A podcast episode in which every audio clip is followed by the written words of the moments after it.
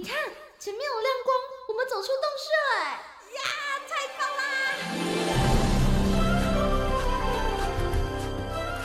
哇，这这是长毛象，还有剑齿虎哎，还有好多好多绝种的动物哦！哎，仔细一看，它们都散发着光芒哎！我听说啊，有些动物为了躲避人间的乱世，所以选择修仙飞升呢。哦，怪不得他们都发着光，飘飘似神仙呢！动物成仙去。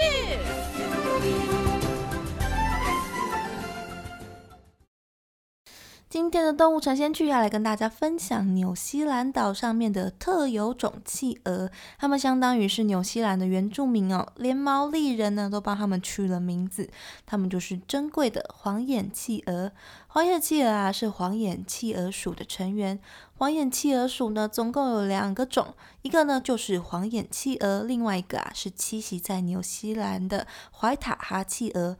不过，这种企鹅啊，在二零零八年被发现到的时候啊，就已经从世界上消失了。大概是在一千三百到一千五百年左右的时候灭绝的。所以现在啊，黄野企鹅属呢，只剩下黄眼企鹅这个成员了。黄野企鹅啊，它身高大约有七十公分，算是。体型是中大型的企鹅哦，坏到我们腰部的大小。它们的羽毛颜色呢很漂亮哦，跟小蓝企鹅一样哦，是很漂亮的不一样的颜色。它们的臀部的羽毛啊是淡淡的黄色，有点透明透明的感觉哦。然后呢，从头部到脖子往下是渐层的黄褐色跟黑色的。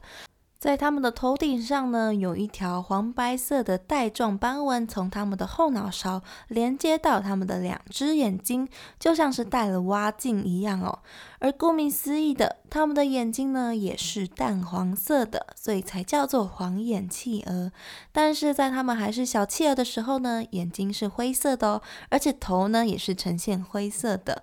也没有连接眼睛的黄带。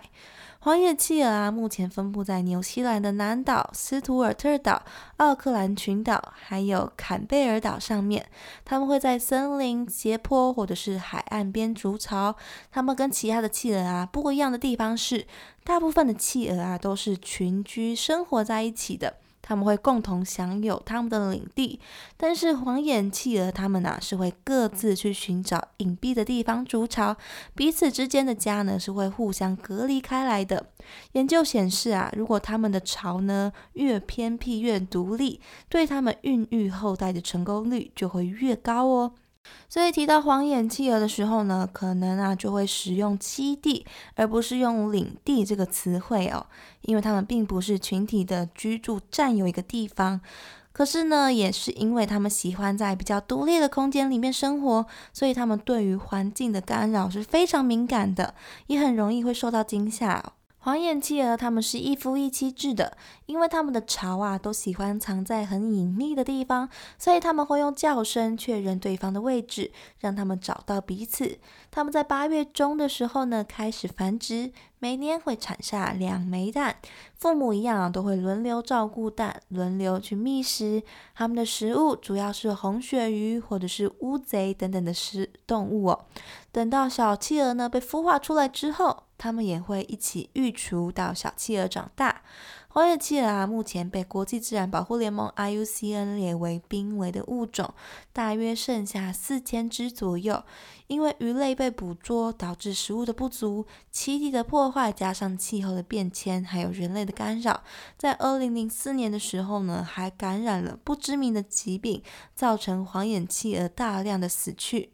海面上的石油跟渔网呢，也是对于企鹅来说很可怕的威胁，数量啊还在持续的减少当中。根据调查，黄眼企鹅呢很有可能会在未来的十到二十年间就从世界上彻底的消失。黄眼企鹅啊，在去年二零一九年的时候，当选了纽西兰所举办的最佳鸟类所票选出来的冠军。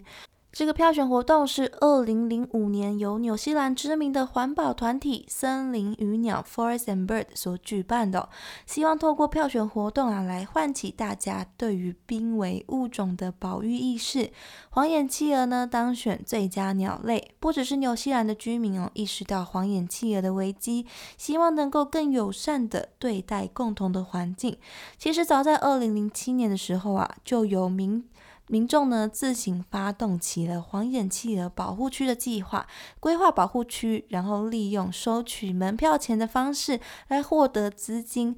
让保育员带着游客利用一条隐秘的隧道，从小缝当中呢用望远镜偷偷的观察黄眼企鹅。除了保护黄眼企鹅的栖地之外，也让外国的人啊认识到了这些濒危的可爱企鹅。那么也希望透过今天的介绍，能够让大家认识到这些我们不常见的珍贵的鸟类哦。